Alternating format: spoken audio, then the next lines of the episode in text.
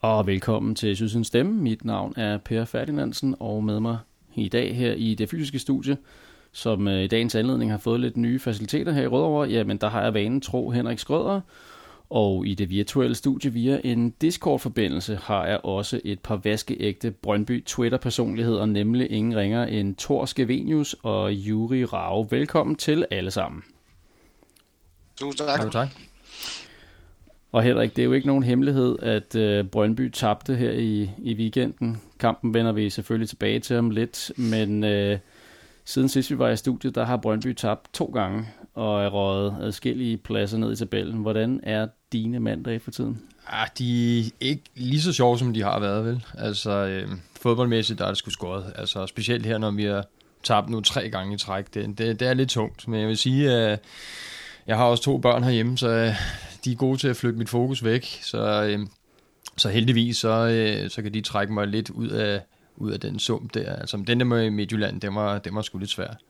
Øh, Men altså, man kan sige, når vi er ude og se fodbold på stadion, og man kan råbe det ud derude, også når vi taber og sådan noget der, så man ligesom får afreageret, når man kommer hjem med det her med at se en fodboldkamp, og så er den tabt, og ingen tilskuer, og så skal man slukke, så sidder man der sådan lidt en tom fornemmelse. Så jeg har faktisk begyndt at løbe mere øh, på det sidste, så, så om ikke andet, så kan jeg da komme i lidt bedre form.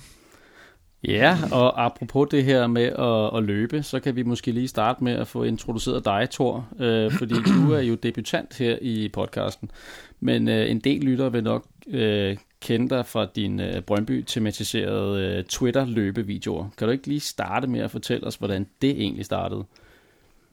Jamen, øh, det kan jeg sagtens. Jamen, øh, det startede jo med, at... Øh at jeg måske, som så mange andre, har levet lidt for godt i den her coronatid, og fik min aldrig alene-trøje. Og så sad den sgu lidt strammere, end den skulle.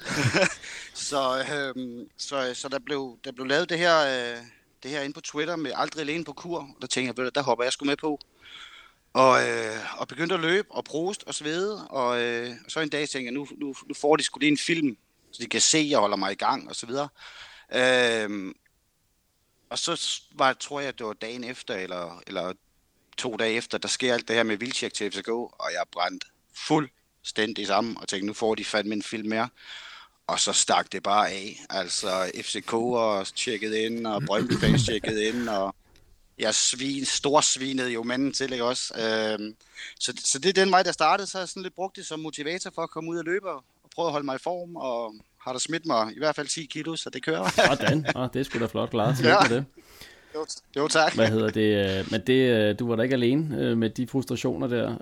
Men jeg vil faktisk sige, altså for mit vedkommende, nu ved jeg ikke, om du kan ikke genkende, Henrik, men det, var, det hjalp faktisk lidt at se den der vrede, så høre andre udtrykke den. Måske ovenikøbet også lidt mere sofistikeret, end man selv lige kunne på nogle tidspunkter. Jamen, ingen tvivl. Altså, det er jo ikke ligefrem øh, medierne, jeg, jeg hænger til, når, det, når der er nederlag. Så er det Twitter, og så, ja, men Thor, det, det hjælper jo. Det hjælper, der er en anden en derude at løbe, og som er god til at svine til, mens man også løber sammen. Så det, det er altid rart, at der er andre, der også lider, når man selv er lidt nede på den. Okay. Jamen, jeg er bare glad for at kunne hjælpe. Hvad hedder det, Thor? Den her, den her ting med at lave løbevideoer, den har jo så også udviklet sig her på det seneste. Der er noget med en indsamling. Kan du ikke prøve at fortælle lidt om, hvad, hvad det går ud på? Jo, det kan jeg sagtens. Jeg blev udfordret af Kasper Pedersbæk til at øh, vi skal løbe hver dag i december, så laver vi faktisk sådan en slags løbe-julekalender, hvis man kan kalde det det. Og så vil vi rigtig gerne have folk til at støtte øh, med ekstra antal kroner, hvad de nu kan. Øh, blandt andet kan man støtte med per kilometer beløber, og de, alle de penge, de går så ubeskåret til, øh, til børns vilkår. Øh, men det er også lidt vigtigt at sige, det er ikke kun Brøndby-fans. Vi vil rigtig gerne ramme bredt, så, øh, så vi har også øh, snakket med andre fodboldfans osv. Så, videre, så, videre. Så, øh, så hvis vi kan samle lidt ind til, til nogle børn, der mangler, jamen så, øh, så løber jeg gerne hver anden dag. Det er helt sikkert. Og, og indsamlingen går til fordel for, for børns vilkår?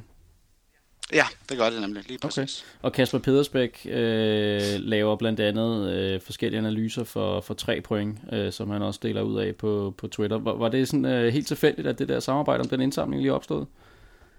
Nej, men der er faktisk, er det, er det en lille halvanden måneds tid siden, der, der er han selv ude at løbe, og han har også set min, min, min film der på Twitter, og så... Øh, Så, så mener han, at det er et stykke tid siden, at øh, han havde hørt fra mig, så han var sgu bange for, at jeg var drættet om på en af de her løbeture, så han optog sig selv. han, op, han optog sig selv og, og efterspurgte mig simpelthen, øh, om jeg var okay og, og så videre. Og jeg svarede ham så, jeg skulle ud og løbe samme dag, og, øh, og det greb også om sig, og folk de synes det var sjovt og bakkede op om, så, øh, så, så det er jo lidt også den, vi rider videre på, og forhåbentlig, at folk stadig synes, vi er sjove, også selvom de nok kommer til at høre mig brokke mig helt gennem hele december, ikke? Så øh, ja. Fantastisk. Øh, det er jo et super godt øh, formål, det her, det støtter op omkring. Øh, hvad skal man gøre, hvis man gerne vil, vil, vil støtte jer øh, i det her projekt her? Er det så noget med at holde øje med jeres øh, respektive Twitter-konti her i løbet af december, eller hvad, hvad gør man?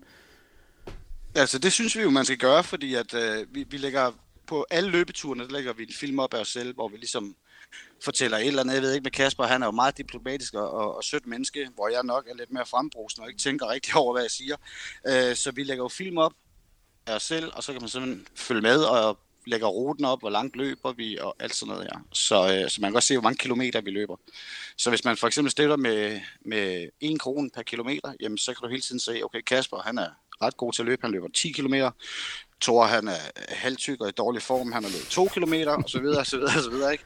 Så, så det, det er måden, vi gør det på, og så kan folk ligesom, ligesom stemme ind, og så kommer der mange flere øh, informationer omkring betaling og så videre. Vi opretter en mobile pay, man kan, man kan betale til, og sådan. Så det er bare at følge med, og, øh, og hygge sig med det, og have det sjovt, så kan I sidde hjemme i sofaen og spise marcipan, mens jeg knokler og sveder og er ulækker. Fantastisk, det lyder godt. Må jeg lige høre en gang, du løber så op ved Aarhus, ikke? Eller hvad? Og... Jo, jeg løber, jeg løber inde i, ja, Søren Struve, han fandt en, en, en trail-sti til mig, som jeg løber på, så øh, jeg øh, render rundt inde i skovene og råber og skriger og løber ind i en børnehave den anden dag faktisk, så jeg blev virkelig forskrækket over, at jeg kom løbende der, og rød i hovedet og bandet og svoglet, og, så, øh, så det er deroppe, jeg løber. Ja, ved, ved du, hvor Kasper løber henne? Jeg ved det faktisk ikke. Mm. Overalt, tror jeg. Ja, han er i ret god form. Så... Ja, han er i ja, god form. Han løber langt. Det er det, han løber bare langt. Ja. Ja. Det gør han Svæbe. Ja. Okay, super. Jamen, øh, det vil vi i hvert fald øh, prøve at holde godt øje med her i, øh, i de kommende uger og måneder. Det bliver spændende at følge det projekt der. Øhm, det gør det. Juri, øh, du er også med i dag i panelet, og øh, ja, for en måneds tid siden cirka, der skrev du jo en del omkring, øh, hvordan du oplevede transfervinduet udefra som, øh, som fan, og der var blandt andet en varm historie om øh, Rita Domíci, som måske er værd lige at, at følge op på. Øh, Brøndby endte jo som bekendt med en paraguayansk øh, vensterbak med blæs i, øh, Blas mm. Riveros, og øh, Rita endte med at blive i den her lidt uholdbare situation i Lazio, hvor han ikke engang er registreret til Serie A-kampe.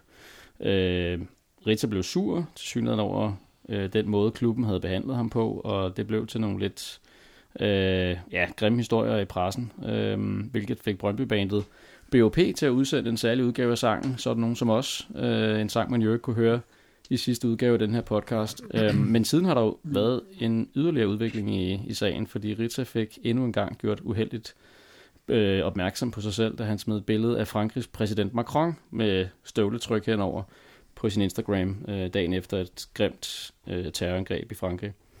Juri, som Brøndby-fan, hvordan har du så oplevet hele den her historie udvikle sig? Ja, men jeg synes jo, det, det, det, er, sådan en, det er sådan en historie, som nogle gange, hvor at, at, at der, man bliver nødt til sådan at trække øh, nogle streger og sådan... Øh, mens det udvikler sig, fordi jeg er jo vant til at kigge på fodboldspillere som øh, det, de er. Nogen, der spiller fodbold, og så er det det, jeg tager udgangspunkt i. Hvad de vil have af private holdninger, og i øvrigt, hvordan de opfører sig. Det er sådan set øh, meget uvedkommende om, om, om, hvordan de lever deres liv, fordi det synes jeg, det er lidt ligesom med kunst, ikke? Altså, kunstneren må ligesom ikke skygge for sit værk, fordi så skal vi til at tage stilling til, om vi kan, om, om, om vi kan lide manden eller kvinden, og så bagefter og, øh, farver det ligesom vores... Øh, vores måde at kigge på, på det der kunstværk på. Og jeg har jo arbejdet en del med kunst, så det er jo også noget, jeg er vant til at være inde i sådan et spændingsfelt. Jeg var meget øh, opsat på at få øh, Domíci til, øh, til Brøndby, og, øh, og øh, jeg kan sige, at jeg har meget lidt indflydelse på transfervinduet, har jeg jo måttet sande. Øh, Desværre. Fordi at, at, at min, min kampagne, øh, øh, som jeg virkelig lagde øh, min sjæl i, den, øh, den, den øh, kulsejlede fuldstændig. Og det er jo så, hvad det er. Der skal træffes nogle valg af nogle prioriteter, og det er for længst øh, ligesom kommet forbi. Og så kommer alt det andet der, som jeg nok har altså, som, som for mig ligesom bringer tingene et andet sted hen, hvor jeg som fan har lidt svært ved at øh, navigere i det, fordi jeg kan jo godt forstå, at man bliver øh, skuffet og ked af det. Det er jo, det er jo fair nok. Men altså, jeg har jo også noget, man skider i egen rede, vel? Altså, på en eller anden måde, så kan man sige, det er jo også spillets regler, når, man, øh, når, når der er transfermarked, og Og Domíci har jo været igennem det flere gange, så på den måde kan du ikke komme bag på ham, at alting ikke lykkes. Så derfor havde jeg nok lidt svært ved at forstå hans reaktion, men jeg tænkte, okay, øh, det, det, den, kan, den kan løses hen ad vejen. Vi behøver ikke altid løse det her og nu. Der, der, der, der kan komme dialog på et senere tidspunkt, og så, og så er vi ligesom forbi det. Og så må jeg indrømme, jeg blev selvfølgelig øh, også forundret over hans øh, udmelding der på Instagram. Altså, nu vil jeg sige, der var også andre udmeldinger fra ham, hvor han tog meget afstand fra terrorisme. Og... Men det var et meget mudret udtryk, og jeg synes, det der billede med Macron var simpelthen, øh, var simpelthen noget mærkeligt noget, at, at pludselig skulle være det. Jeg kan huske her for et par år siden, hvor Sankoh, som jeg i øvrigt jo ikke interesserer mig for, men nu han jo er uansagelig årsager og Gud ved hvorfor. På landsholdet, så på en eller anden måde, er han jo inde i billedet øh, for os andre, os der ellers ikke har så meget med om at gøre. Han havde jo den her trøje på nede i Tyrkiet, øh, Fenerbahce, og denne her med, hvor de støttede øh, Erdogans øh, overgreb, øh, militære overgreb på den kurdiske befolkning. Og det var jo ligesom også noget, der kom op, og jeg havde egentlig en mening om, at jeg som fan i virkeligheden skulle tage afstand fra det. Også for at hjælpe fodboldspillere. Fordi at fansene bliver også nødt til at reagere, når det ligesom går over stregen, går ind i et felt, hvor vi, jeg ikke synes, vi hører hjemme, og heller ikke fodboldspillere. Og jeg synes, man kan hjælpe dem, fordi at, øh, jeg synes jo, det er tydeligt, at, øh, at, at når fodboldspillere skal øh, spille så meget PlayStation, som de gør, så har de jo sjældent tid til at læse nyheder og aviser. Og så må vi andre jo ligesom... Øh, ligesom øh, tage den tjent. Og øh, i forhold til Domíci, lad os nu sige, øh, hvis du spørger mig også ind til det, øh, fordi jeg jo har en øh, fodboldkærlighed i hvert fald til manden, øh, så vil jeg sige sådan meget entydigt, at, øh, at sådan ud fra et etisk synspunkt, så kan man ikke have en mand på et Brøndby fodboldhold, der støtter terror. Altså, det kan jeg simpelthen ikke. Og det er ikke sådan en humanistisk idé, men det er også fordi, at vi har det her med ingen over klubben. Og lige pludselig så tager han jo alt fokus fra klubben. Lige pludselig kommer vi jo til at snakke om alt muligt andet og skulle tage stilling til det. Og det, det, der har jeg nok sådan en grænse for, hvad jeg synes, der hører hjemme på et stadion. Og vi havde også den her snak om det her famøse banner til ham her, Baldur og sådan nogle ting. Ikke? Altså jeg er meget sådan... Jeg er meget sådan, jeg er meget sådan opflasket som fan øh, med, at, øh, at, øh, at, at Brøndby er sådan et helligt, øh, Brøndby Stadion er sådan et helligt sted, hvad det angår. Altså det må ikke blive forurenet af alt muligt andet, fordi det tager simpelthen noget væk fra, fra mig som fan og den oplevelse, jeg har. Henrik, øh, hvad, altså, øh, skulle, nu, man kan jo starte med at sige, at det er ikke helt unormalt for professionelle fodboldspillere i dag at have en... Øh, en kommunikationskonsulent øh, tilknyttet, for eksempel Joachim Andersen, øh, som jeg tror er spiller i, i Fulham nu, øh, har en øh, tidligere øh, sportschef fra B T øh, ansat, mm. eller øh, tilknyttet som kommunikationschef, eller kommunikationskonsulent. Var det noget, som Rita han skulle overveje måske? Ja, altså det, det, det kunne man jo godt tænke, altså... Øh... Jeg har det lidt på samme måde, altså som, som Juri. Altså han, han, han skal koncentrere sig om at spille fodbold, øh, og så kan det godt være, at han har rigtig mange, øh, der kigger med på hans Twitter-profil og sådan noget, men det, det giver altså også noget ansvar. Øh, og jeg ved ikke, hvor interesseret han er i politik og alt muligt andet, hvad han ellers laver i sin fritid. Men, øh, men han skal passe rigtig meget på med at blande politik ind i hans personlighed, når det nu er hans fodbold. Øh, det er det, han egentlig primært er kendt for og bør være kendt for. Så jeg synes, det er, det er dumt af ham at begynde at komme med politiske budskaber inde på hans profil og i det hele taget. Lige så vel som med Sankoh også. Så altså, det, det, der er to elementer af det her. Altså det, det politiske, det holder man til det private. Og det fodboldmæssige, det som han gerne vil blive kendt for, og i princippet vel nok at det er hans hovedinteresse, jamen det kan han så have ind over, fordi det er jo faktisk det, som folk de gerne helst vil høre om, går jeg næsten ud fra i hvert fald, hvis man følger Rita på hans, på hans profil. Så jeg, jeg synes, det er, det er selvmålet dimensioner, han begynder at med få spor på Macron og sådan noget, ikke? Fordi det, det er jo sådan noget, der kan risikere at forfølge ham. Så det, det skal han ikke. Så om han så har en kommunikationskonsulent eller ej, altså det, altså Rita er jo også en, en der nogle gange er lidt impulsiv, ikke? Så, men der skal han nok lige hive lidt i tøjlerne. Hvad tænker du, Thor? Hvordan, hvordan har du oplevet hele den her historie her? Ja, men jeg er fuldstændig enig med de to andre. Altså, jeg synes, jeg synes det er... Jeg synes, det skriger til himlen, det han laver der. Altså, jeg elsker Risa, ingen tvivl om det, og jeg så ham også gerne komme hjem, men, men, men nu sidder jeg desværre også bare med den følelse, at jeg er glad for, at det ikke skete. Jeg kan slet, slet ikke stå inden for det med Macron. Altså, det er... Jeg synes, det er fuldstændig vanvittigt, han skal holde sig for det der. Han, som Henrik også siger, prøver, at der er folk, der følger ham, der er folk, der ser op til ham. Jamen, koncentrer dig om at spille fodbold, og så lad alt det andet være, altså. Eller tage den derhjemme, eller andet. Jeg Ja, desværre noget dertil, hvor jeg virkelig er glad for, at han ikke kom hjem. Desværre. Det, det har jeg også læst et par andre øh, ytre, at øh, man øh, er lidt lettet over, måske alligevel nu, at øh, Ritek øh, var i Brøndby, da den her historie den, øh, den udviklede sig.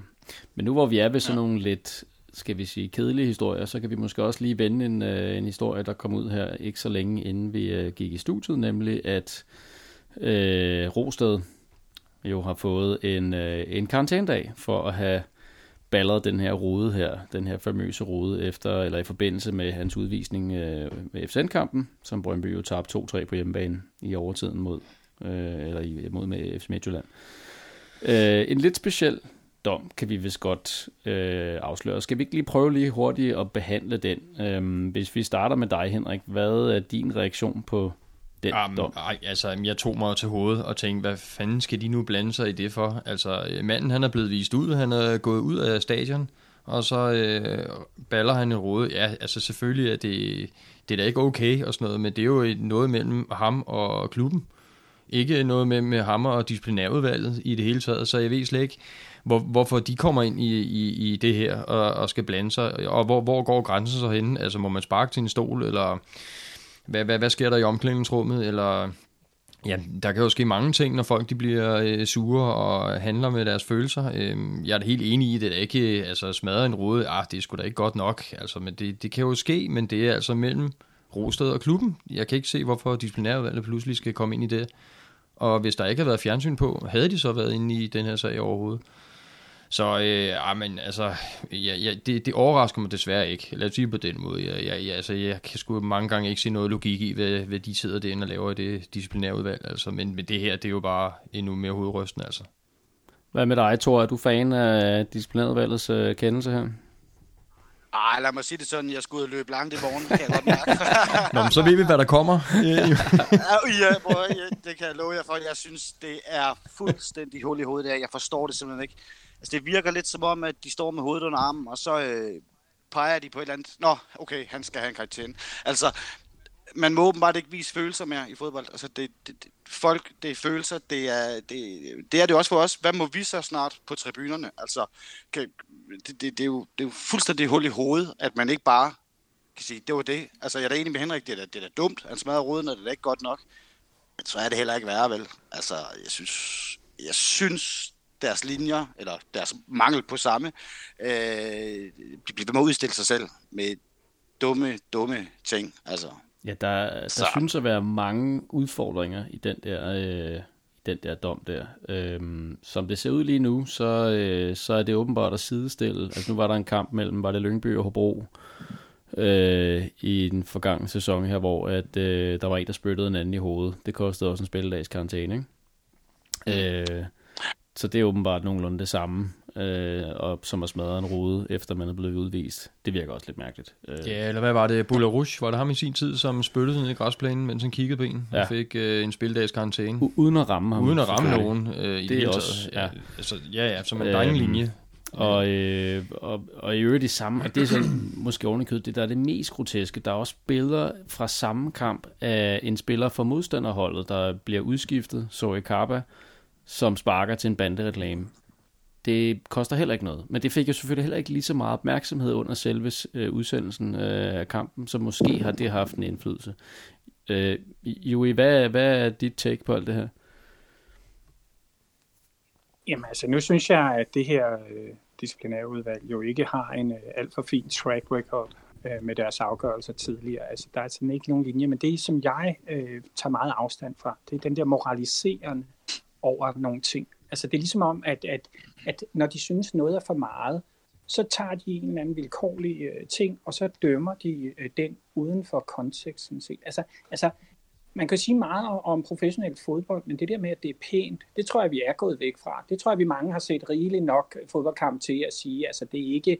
Det er jo ikke sådan noget med, at når, altså, det er jo ikke en høflighedsvisit, når der kommer et hold på besøg, og man taber i sidste minut, eller man bliver udvist. Så er der nogle følelser på spil.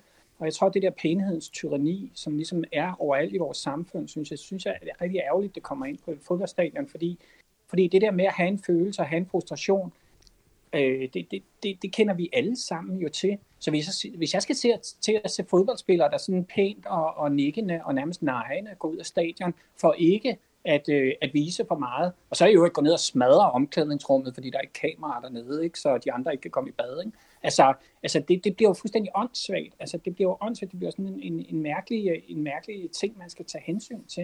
Jeg ved ikke, er det smart at smadre en rude? Nej.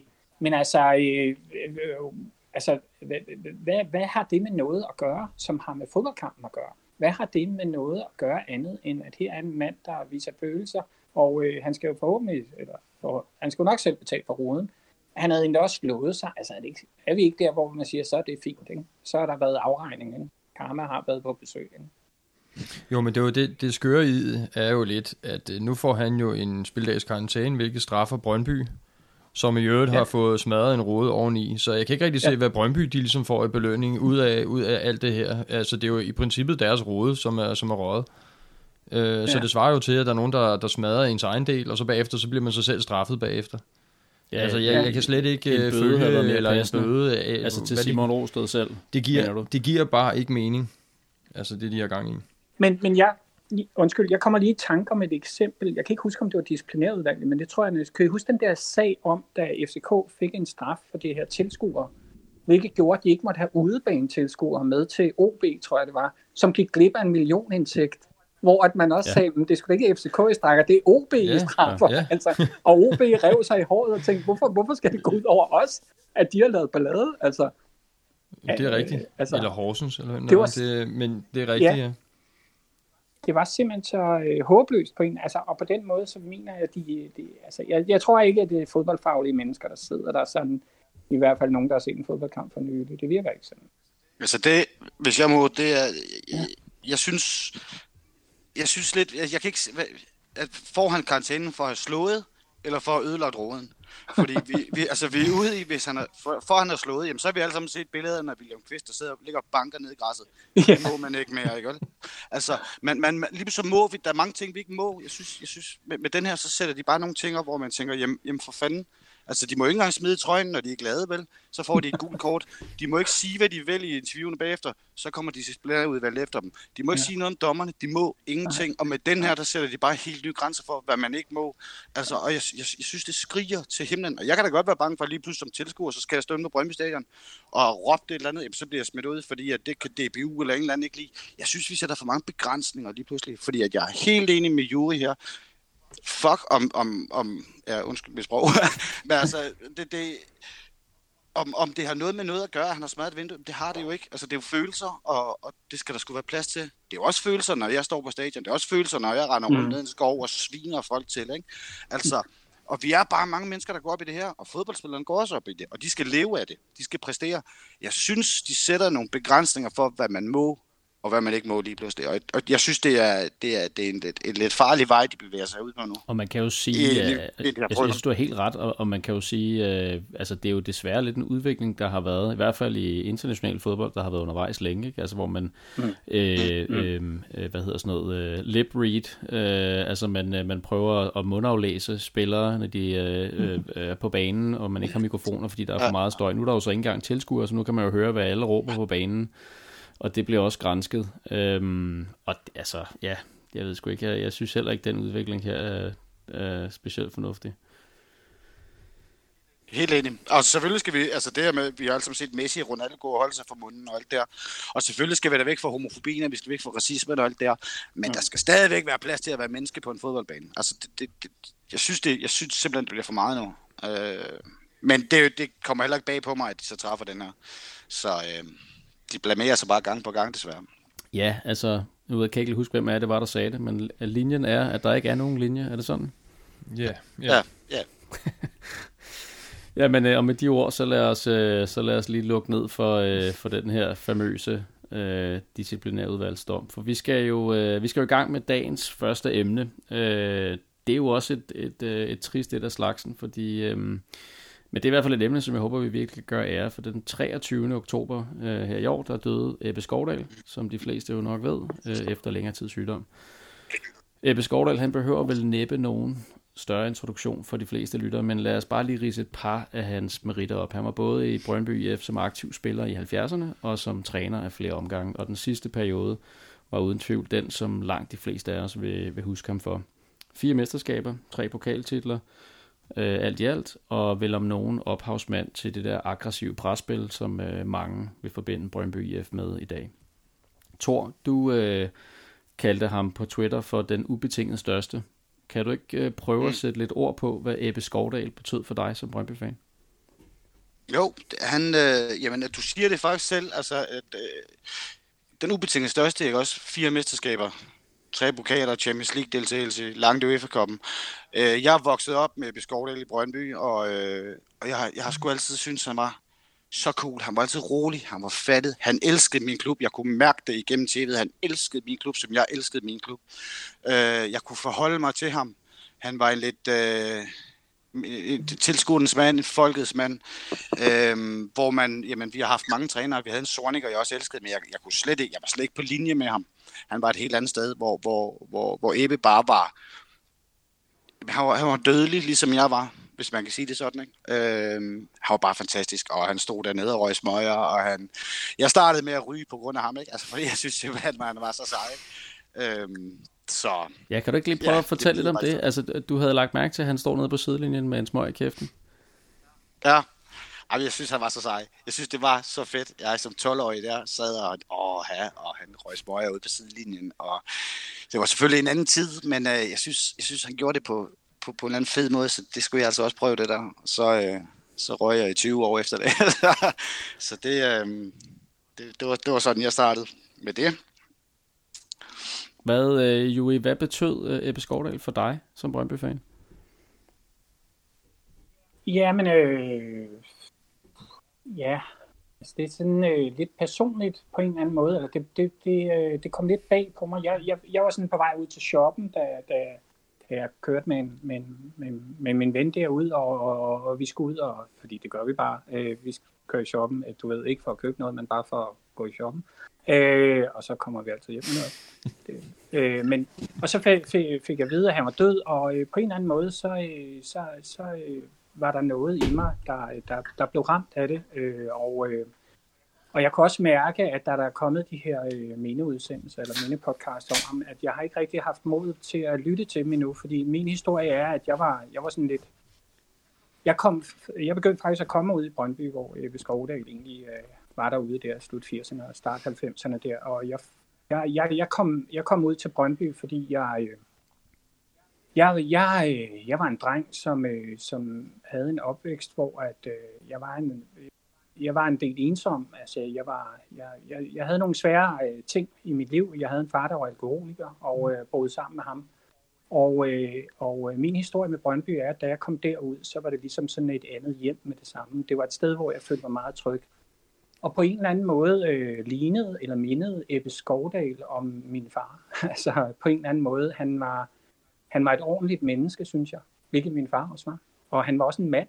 Altså, han var sådan en, en, en mandefigur, synes jeg. Øh, han var en, der tog beslutninger, og han var samtidig en, som, som på en eller anden måde udstrålede en ro. Og, og, øh, og hans fysisk, fysisk fremtoning lignede faktisk også lidt min far. Så der var sådan en... Der var sådan en, en det var sådan en tid, hvor at jeg som ung... Øh, ung mand, ligesom kom derud og oplevede nogle stærke følelsesmæssige ting i mit eget liv, som var meget sådan knyttet til, til også til lige så meget stemningen derude, og, og alt det, der ligesom var omkring det. Så, øh, så, øh, så, så, så faktisk har det, har det, har det sådan ramt mig øh, ret hårdt, og det er sjovt, at, at Zorniger lige bliver taget op, fordi jeg tror faktisk, han er sådan, Zorniger er faktisk yngre end mig, jo. Så, så, så, men alligevel så var det lidt sådan det samme, jeg fik med ham. Det var sådan en, en genfødsel af noget, det der med, at der kom en person ind omkring Brøndby,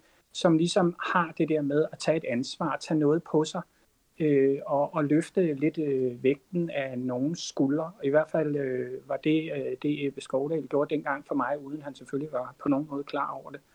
Øh, så øh, så jeg, jeg, jeg blev faktisk lidt bagefter, lidt ramt af det øh, på, en, på en personlig måde. Øh, og det er jo det, er jo det Det er jo det øh, for mig, det der Brøndby, som vi snakker så tit om. Hvad er det, det kan? Jamen, øh, det, det er jo en del af mit liv. Af min, det er jo... Ebbe Skovdahl var jo et soundtrack fra min, øh, fra min øh, ungdom, eller, eller da jeg var nyvoksen. Øh, fordi at jeg også kom fra noget, som, øh, som jeg havde brug for at få repareret på. Og det, på en eller anden måde, så, øh, så gjorde han det. Så, øh, så han har en stor plads hos mig i min, øh, i min verden. Øh, synes jeg, at I begge to er utrolig gode til at, øh, at sætte ord på. Øhm, og, og jeg kan virkelig godt genkende det der med, at det er et, øh, det er et kapitel, som man har svært ved at lukke ned. Øh, jeg har heller ikke hørt de her mindepodcasts endnu. Øhm, jeg har dem helt klart øh, på min øh, to-do-liste, men, øh, men jeg har også... Øh, altså det er en af de der ting, jeg øh, har sådan lidt svært ved at gå ind i, fordi jeg ved, at det også er en, et øh, endeligt farvel på en eller anden mærkelig måde. Og det, øh, det er ikke en, en speciel øh, rar ting at, øh, at tænke på. Øh, men Henrik, hvad, hvad betød Ebbe Skovdahl for dig som Brøndby-fan? Jamen jeg var også... Øh...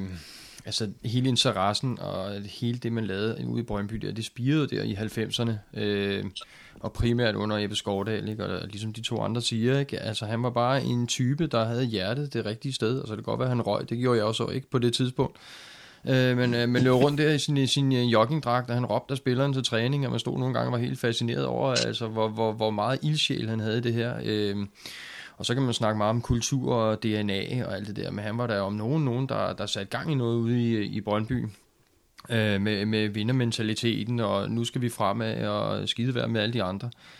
Øh, altså, jeg fik sgu godt nok en klump i halsen, da, da jeg hørte det her. Jeg blev sgu en lille smule paf et eller andet sted, ikke? Altså, jeg var... Før, min første tanke, det var, at jeg var sgu glad for, at jeg nåede at hilse på ham ude på, i, da Ebbe Skovdahl-loungen, den blev åbnet, øh, og lige fik sagt tak for det, han har gjort for klubben, og, og sagde, at det, det han vildt fortjente det her, ikke? Men han kiggede jo bare på mig sådan, og smilede og sagde, jo, jo, jo, tak. Altså sådan på den måde, han nu kan gøre det på, ikke? Øh, så det, det, det er meget mærkeligt, øh, at han, øh, han nu ikke er der, øh, han ikke er der mere, men han har betydet så meget for klubben, og han har min dybeste respekt, altså det... Øh, Det er en stor mand. Ja, ja og, og en af de ting, som jeg også øh, forbinder Ebbe Skovdahl med, det er den her enorme varme. Du var også selv lidt inde på det, Juri, med den her menneskelighed, eller hvad man skal sige, men altså, han var en meget øh, øh, varm person, øh, og sådan udstrålet overskud. Og... Ja, uden for banen. Ja, ikke? Ja, ja, selvfølgelig. Ja. Altså, noget andet når, i kampens hede og sådan noget, ikke? Men... men øh, Men, men den her varme og sådan, at, øh, ja, at du er bedre til at formulere det, end jeg er, Juri, men altså den her med at være et, et øh, og det lyder måske kitschet, men altså et godt menneske, det var også det indtryk, jeg havde af ham hele vejen. Øh, hvad, øh, har I nogen sådan, øh, altså hvad, hvad husker vi ham særligt for? Er der nogen sådan særlige minder, der springer jer i øjnene? Nu var du selv lidt inde på det her med... med det her farvel, Henrik, vi, eller tak, vi fik sagt til ham, øh, til det her arrangement, der var der, der øh, fanloungen blev opkaldt efter ham. Det var han jo tydeligvis ret stolt over, hvilket jeg synes var virkelig fedt at opleve. Øhm. Ja, jo, det er rigtigt. Øh, det var jeg simpelthen så glad for, at jeg fik noget at gøre, ikke? Men... men jeg ved jo godt, at der er rigtig mange bedrifter, man kan tage fat i, ikke? Og hans måde, han, han lavede, han om... lagde vores spil på med noget mere aggressivt pres og fire fire to konsekvent. Men faktisk det, jeg husker ham bedst for, det var, når jeg tog ud og så dem træne, og han stod og råbte på sidelinjen, ikke? Altså han kunne simpelthen, han kunne råbe meget, det kunne øh, de andre træner også, der stod derude. Øh, men øh, men det, var, det var meget fascinerende, fordi han stod der og, og lignede sådan en helt jovial mand nede på jorden, ikke? Men han kunne godt nok sætte gang i de spillere. Altså der, der var altså, der, der skulle knald på. Så det er faktisk med det, jeg, fordi der var jeg jo heller ikke så gammel, så man var måske sådan lidt mere, wow, der står en voksen mand og får virkelig ilden de spillere op. Det, det er noget af det, jeg husker bedst. Hvad med dig, Thor? Har du sådan et eller andet særligt minde, eller noget, du specielt husker om for? Øh, jamen, ja, mange. Ikke et specielt. Altså, jeg kan ikke... Jeg glemmer aldrig øh, Liverpool-kampen, hvor, øh, hvor han efter kampen bliver spurgt, hvad din trøje, den er våd. Er det champagne? Hvor han bare kigger på rapporten. Øh, nej, vi har ikke vundet noget. For øvrigt, så har vi en vigtig kamp mod Næstved på søndag, så vi skal lige... Altså, han, han, han var... Det, det, der er så meget ved ham, der bare er så fantastisk. Og, og igen, som jeg sagde, det med, at jeg kunne forholde mig til ham. Det var ikke en eller anden øh, übercoach, som bare var, var ja, større end klubben, skulle jeg næsten sige vel. Altså, han, han, han, var, han, var, han var varme, han var, han var mild, han var øh, fanden i voldsk, han var, han, han var bare Brøndby for mig. Altså, øh, så, så jeg har rigtig, rigtig mange minder. Gode og dårlige. Jeg har også, jeg var inde og se dem mod Tenerife, tror jeg, i syvoghalvfems i Parken, hvor vi røg ud for længe spilletid og tabte der. Og jeg kan bare huske, efter kampen, jeg har aldrig genset det. Den sidder så dybt i mig, og jeg synes bare, det var så synd for spillerne, men også for Ebbe Skovdahl, fordi han har været så glad inden kampen, kan jeg huske. Ikke? Så der er rigtig, rigtig mange ting, jeg husker ham for. Det er helt sikkert. Og hvad med dig, Juri? Har du noget særligt? Jamen altså, jeg tror jo meget, det var det her med, at øh, det var første gang, jeg sådan øh, også stødte på et, et menneske, som sådan insisterede på at forløse et potentiale. Ikke bare for sig selv, men også for spillerne, men jo også for mig, der var tilskuer og fan. Altså, jeg, jeg, jeg, jeg følte jo også hans øh, altså, agerighed, eller hans, øh, hans vilje til øh, hele tiden at, øh, at, øh, at, øh, at gøre sig umage. Og det der med at ville, øh, ville altså... hele tiden ville videre. Altså, jeg, jeg, jeg, jeg havde i hvert fald sådan en oplevelse af, og måske var det også det, jeg blev ramt af som ung menneske. Det her med, at, øh, at øh, hvis, hvis, man, hvis, man, hvis man tænker på, at mit liv på, på nogle punkter måske var gået lidt i stå, sådan, øh, du ved, øh, følelsesmæssigt, og jeg havde lidt svært ved, jeg var, jeg var sådan lidt rodløs indeni, at så møde et menneske, der, der, der, der på den måde ligesom udstrak en linje og en retning, og sagde, ved du, vi går den her vej. Og, øh, og det skal vi, og, fordi vi kan ikke andet, og, og, og, og det var nok også det, der ramte mig, når jeg siger, at han var et ordentligt menneske. Altså han var på sådan en eller anden måde også lidt kompromisløs i sin tilgang til det her fodbold, og det var fuldstændig rigtigt. Jeg, jeg, har jo også, jeg så ham jo også lidt uden for banen, hvor han, hvor han jo var altså nærmest forvandlet, ikke? Eller i hvert fald en anden, der var en anden side af ham, der kom frem, ikke? Så. Øh, men, men det var det, det er det der altså det, altså det lyder måske lidt patetisk, men det er faktisk sådan jeg har det det var det det var sådan mennesket øh, jeg egentlig relaterede til øh, øh, og, og der tror jeg man som fan, som den fan jeg er, det er meget det jeg går op i, altså også det der med at kunne relatere mig til det der til, til de spillere og trænere og, og det er vel også derfor vi snakker overhovedet om Domíci, fordi at jeg kan godt relatere mig til ham, derfor bliver jeg også sindssygt skuffet, når, når han begynder på de der udflugter, som jeg slet ikke kan være med til. Ikke? Øhm, og, øh, og så er det bare sådan, at jeg sidder tilbage med den der, øh, det der, de der minder og den følelse omkring Ebbe Skovdahl, at, øh, at øh, det, det, jeg synes, det er, det er sorgfuldt. Enig. Øhm, Ebbe, han øh, stoppede jo i, øh, i Brøndby og nåede også en, øh, en tid forbi en skotsk klub, Aberdeen. Øhm, en klub, som på det tidspunkt vist var i øh, både en økonomisk og spillemæssig, organisationsmæssig krise. Øhm, alligevel så øh, har han åbenbart gjort et enormt indtryk. Jeg ved ikke, om der var nogen af jer, der havde mulighed for at se den, øh, det øh, pressemøde, hvor at de faktisk omtalte hans, øh, hans bortgang, øh, som mm. også, altså jeg synes det var ret rørende, at de... Øh, valgte at italesætte det, eller øh, tale om det, og øh, den her øh, manager, som ikke selv havde mødt Ebbe Skovdahl, omtaler ham med enorm respekt, og øh, har tydeligvis hørt fra alle de, eller fra andre i organisationen, der er der den dag i dag, som kunne huske ham, øh, historie om ham, og, øh, og altså, han har gjort et enormt indtryk også i, i den klub, selvom at Øh, via forskellige omstændigheder, så har han ikke, øh, altså kunne han måske ikke forløse et eller andet kæmpe potentiale i den klub, men, og det synes jeg alligevel også siger lidt om hans format, at han øh, nåede at sætte det aftryk øh, i en klub i den, i den stand øh, på det tidspunkt. Øhm, Det kunne være interessant måske lige at prøve at høre jer, hvad I mener arven fra Ebbe Skovdahl øh, er, hvis vi skal se det sådan med, med, med Brøndby-briller, og eventuelt hvordan vi skal forvalte det. Nu, øh, nu sagde jeg indledningsvis, at han vel om nogen er ophavsmand til det her aggressive presspil, som øh, vel nok rigtig mange øh, i en eller anden forstand forbinder Brøndby med i dag, selvom det måske ikke lige bliver udøvet øh, øh, pt. Det kan vi måske altid diskutere, men altså hvad... Øh, Henrik, hvad mener du ligesom, øh, hvad, er den, hvad, hvad er det for en arv, vi har fået fra Ebbe Skovdahl, og hvad kan vi gøre for at forvalte den bedst muligt? Jamen altså, som du selv siger, øh, jeg, jeg tænker jo i, i det presspil, det aggressive presspil er jo faktisk noget, som vi har, jamen vi gerne ville have identificeret med Brøndby igennem, jamen faktisk lige siden. Øh, så, så rent spilsemæssigt, ja, så vil jeg da mene, at han, han er i hvert fald kommet ind med noget, som vi gerne vil videreføre, øh, som en rød tråd i vores... vores spil. Altså en anden ting, det er jo sådan hele kulturen, i, altså i den måde, han var på. Øh, altså den, den der kompromisløshed, og samtidig med det der kæmpe hjerte for klubben. Øh, og for, for det, som vi snakker om, fællesskabet i dag. Ikke? Altså hvad er det, der binder os sammen, selv i, i dårlige tider, om det så over ti år, vi er her stadigvæk. Øh, hvor, altså, der kan jeg sagtens se ham som et billede foran mig, som hører, altså Ebbe Skovdahl, han var der i hvert fald. Han var der også dengang, det gik knap så godt, og han Han, ja, nu er han der også i hjertet, ikke? Så jeg, jeg synes da absolut, at der er noget der, man kan tage videre med, altså i arven fra ham af. Hvad, hvad tænker du, Juri, i forhold til, til en eventuel arv fra Ebbe Skovdahl, og hvordan vi bør forvalte den?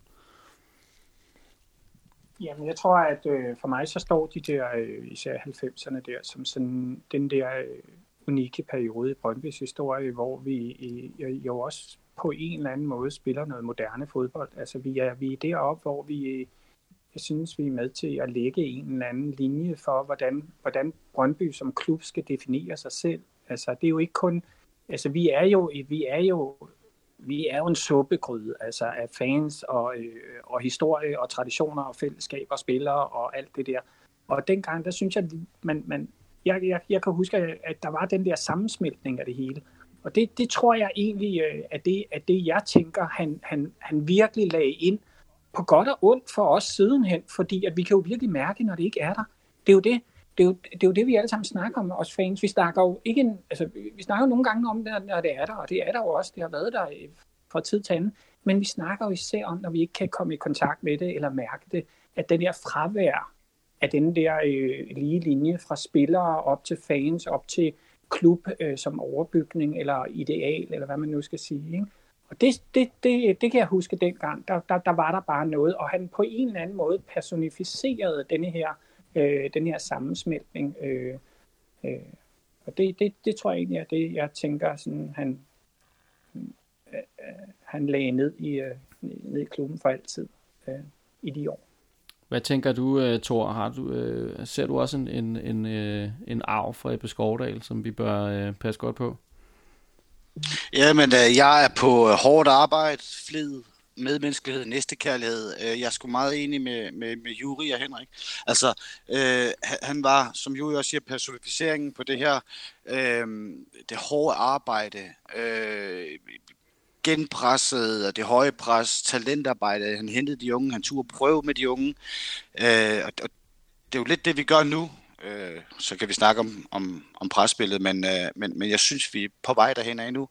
Og, og, og i og med, at vi er det, i mine øjne, så hylder vi ham. Og hylder ham hver gang, vi går på træningsbanen, hver gang vi spiller en kamp.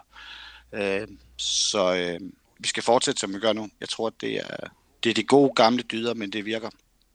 Og det er interessant, det du siger her med at hylde ham, fordi øh, hvordan, øh, altså nu har der været snak om sådan noget, eller det, det er der ofte snak om, øh, om, om statuer øh, af nogle af de personer, der har betydet mest for, øh, for Brøndbys øh, udvikling og historie.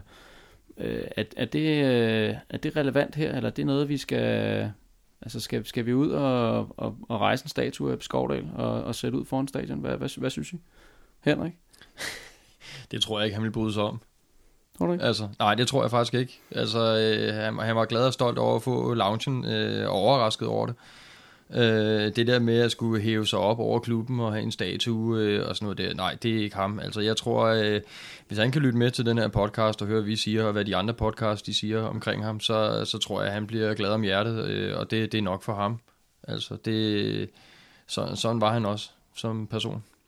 Hvad tænker I? Øh, Thor, hvad, hvad, hvad synes du? Er det, er det, giver du Henrik ret? Er det for meget? Ja. Yeah. Jeg ved ikke, om det er for meget, men jeg tror bare ikke, det er vores, vores ånd. Altså, jeg, jeg, det er ikke os.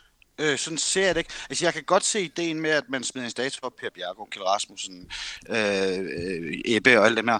Men, men, men jeg, øh, jeg ved det ikke. På en eller anden måde, jeg synes bare ikke, det er os. Det er ikke os som klub. Det er ikke... Øh, nej, det, det, det er for langt fra vores værdier på en eller anden måde. For så er det vi ude i det der med, at man så over klubben, eller, eller det, bliver man bare hyldet. Eller, nej, jeg synes, vi, vi synger det ud på tribunerne. Vi hylder ham ved at synge hans navn og Skovdahl skole her. Og, øh, og vi hylder vores legender og helte gennem den vej. Og det synes jeg, vi skal fortsætte med. Jeg synes, statuerne synes jeg heller ikke, vi skal ud i. Og hvad er du på øh, er du på samme hold der i U E? Altså vi har jo vi har jo, vi har en landsholdsvæg med navne der. Vi har øh, også øh, ofte store plakater af, af spillere lige i øjeblikket på, på, på der pryder stadion og så videre. Er en, er en statue for meget af nogle af de her ikoniske personligheder? Altså jeg tror jeg tager en helt anden vinkel, det er at fodboldstatuer bare er pissegrine. Altså er der nogen der er der nogen der har set den der Ronaldo? Og så stopper og så stopper det simpelthen. Og de der byster, de får lavet til Hall of Fame. Jeg tænker, nej, men altså, jeg vil jo... Altså, det ligner jo simpelthen noget modellervoks fra en S F O, der er gået galt, ikke? Altså, øh, jeg, jeg, jeg, jeg ved ikke rigtigt, fordi jeg er sådan lidt dobbelt om det. Altså, jeg synes ikke statuer, vel? Det tror jeg, jeg har. Øh, men, men på en eller anden måde, så, øh, så tænker jeg lidt, at, øh, at, at, at en eller anden udendørs, øh, ikke Hall of Fame, men jeg tror måske, at hvis der er nogen, der kan lave noget, der er lidt anderledes, så er det sgu op i Brøndby, og jeg synes, jeg synes, at jeg er enig med dig, Thor, det, det, man skal også passe på med, at det ikke bliver sådan noget med, at nu er de sådan deroppe i de tynde luftlag. Jeg tror, det skal være noget meget mere, øh, hvis vi endelig skal lave noget, altså samle dem, der har i fællesskab betydet noget, for det er jo også, man kan jo ikke tage Ebbe Skovdahl frem, uden at tage Per Bjergaard frem, og sådan kan vi blive ved, så på en eller anden måde skal de jo samles i et eller andet, og her tænker jeg altså ikke nødvendigvis en skulptur, som I kan høre, men på en eller anden måde, måske, jeg ved det ikke, altså, jeg håber, der kommer nogen med en skide god idé, og så, og så bliver det det, men ikke, ikke sådan en rytterstatue, eller han står med en fodbold i en træningsdragt, nej, jeg kan altså ikke holde de der statuer ud, altså. Nej, der er i hvert fald masser af eksempler på grimme statuer, det tror jeg godt, vi kan, kan konstatere. Øhm, godt, jamen, er der nogen, der... der har noget, de vil, vil tilføje til, til det her emne omkring Ebbe Skovdahls? Ja, men jeg har bare hans øh, citat med, at øh, jeg holder med to klubber i Danmark. Brøndby, og så dem, der spiller mod F C K. Jamen altså. Ja. Det er så smukt. Øhm, og han gentog det jo, og i øvrigt også den aften, hvor at loungen blev, ja. øh, blev indviet der i hans navn. Øhm, Inden vi runder det helt af, så vil jeg lige gøre lytterne opmærksom på, at Brøndby Lyd har lavet to podcasts til minde om Ebbe Skovdahl, øh, blandt andet med Per, øh, Per Bjergaard, og Mediano har også lavet et med blandt andre Ole Bjur. Øh, så øh, ja, jeg ved ikke, om er der nogen her, der har hørt nogle af de to af, eller nogle af de afsnit? Ikke endnu, men det, det bliver de. Det er på listen, ja. ja. Det skal i hvert fald være en varm anbefaling herfra om at gå ind og lytte med. Jamen, så lukker vi ned for, for det emne, og så tager vi hul på dagens andet emne, nemlig kampen mod Aalborg. Fordi i søndags, der spillede Brøndby i Aalborg, hvor det med en to-et sejr til hjemmeholdet blev til Brøndbys tredje nederlag i træk i denne sæson. Det øh, var en kamp, som Tab-in fodboldanalyser øh, giver A B pæn overvægt i det, der hedder expected goals. Og alligevel så sad jeg der i hvert fald med en bitter smag i munden efter endnu et loss i løgne i slutningen af kampen. For vi burde vel egentlig have fået point med hjem øh, fra den kamp, eller hvad, Henrik? Ja, så øh, burde og burde, altså vel ikke efter anden halvleg som sådan, altså fordi der O B, de, de havde altså nogle kæmpe chancer, altså det irriterer mig bare grænseløst, at man kan spille godt øh, i, i de første halvleg, faktisk i ja, de tre sidste kampe, og så i anden halvleg, så er det et andet hold, der kommer ud, og et andet udtryk, der kommer frem. Øh, der var ikke tempo nok øh, i anden halvleg. Det virkede ikke, som de kunne, kunne finde idéerne. Jeg synes, det var en god idé, de satte Retson ind. Ham skulle de jo have sat ind, synes jeg, jo lang tid før, for at komme ind og udnytte de der mellemrum øh, hos A B, som der var masser af plads i i første halvleg. Øh, det virkede ikke som om, at de... Øh, at de havde energien til det i anden halvleg, ikke? Og jeg synes også, det var rystende mod Midtjylland, fordi de, de scorede et åndssvagt hjernedødt mål der, hvor Mensah han snubler, eller hvad, hvad det er for det første mål der. Jamen, så ligesom om, at de bliver for usikre, ikke? Jeg ved godt, der er mange unge spillere på, og de er urutinerede, og... Øh Men der, der, der, skal, der skal fandme være en plan B, ikke? Altså, hvis det er sådan, at de, de kan mærke, at det her det går ikke særlig godt, så skal de kunne rykke sammen, og så i hvert fald sikre sig den uafgjort, i stedet for at øh, føjte det hele op, ikke? Øh, så altså, nej, altså, jeg sad sådan lidt øh, i anden halvleg og tænkte, at det her, det kommer til at ende galt, for jeg kan ikke rigtig se, altså, der, der skal komme nogle udskiftninger, og dem, der kom ind, de... de altså, Hedlund, det ved jeg sgu ikke helt, om han lige øh, satte sig i respekt på nogen måde, vel? Altså... Så nej, jeg, jeg, jeg er bare lidt, lidt træt af, at de, de går ned i kadence i de anden halvleg der. Øhm, så jeg håber snart, at de spiller to gode halvleg.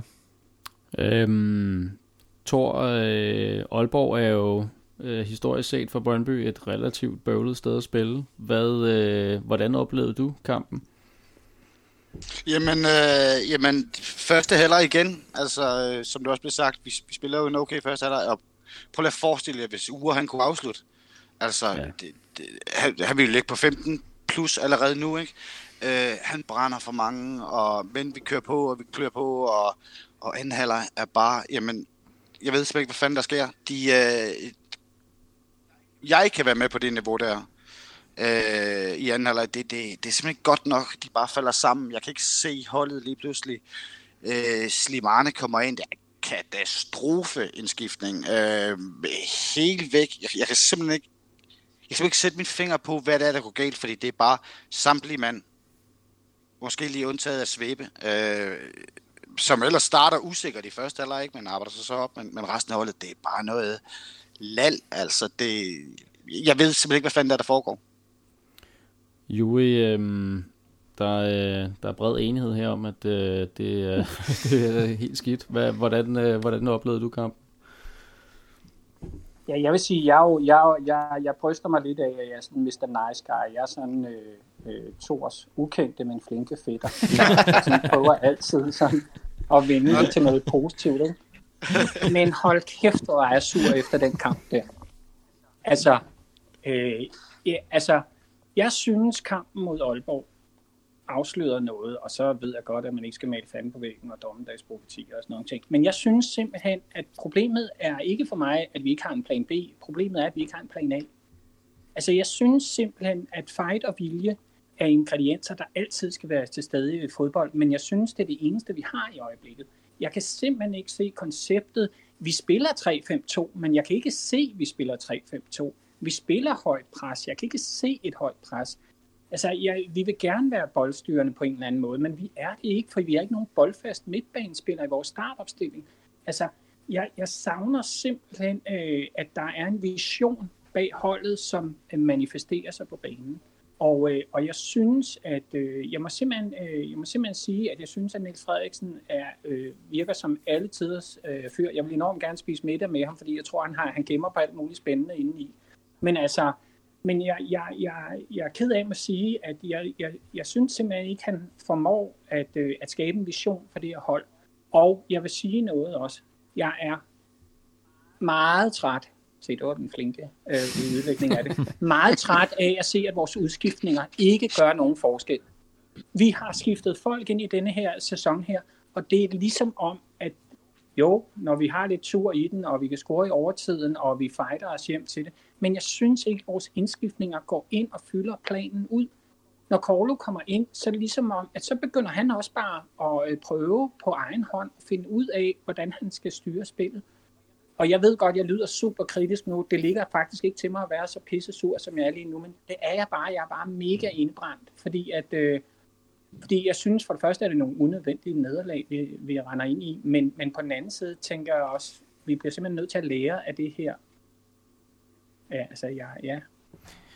Og det er vel også så, et eller andet sted, at det er vel også måden, det sker på. Øhm, havde vi nu startet sæsonen med tre nederlag, og så havde vundet fire kampe bagefter, så havde vi jo siddet med en anden øh, indstilling til tingene nu, ikke? Øh, nu. Nu er det så omvendt foretegn.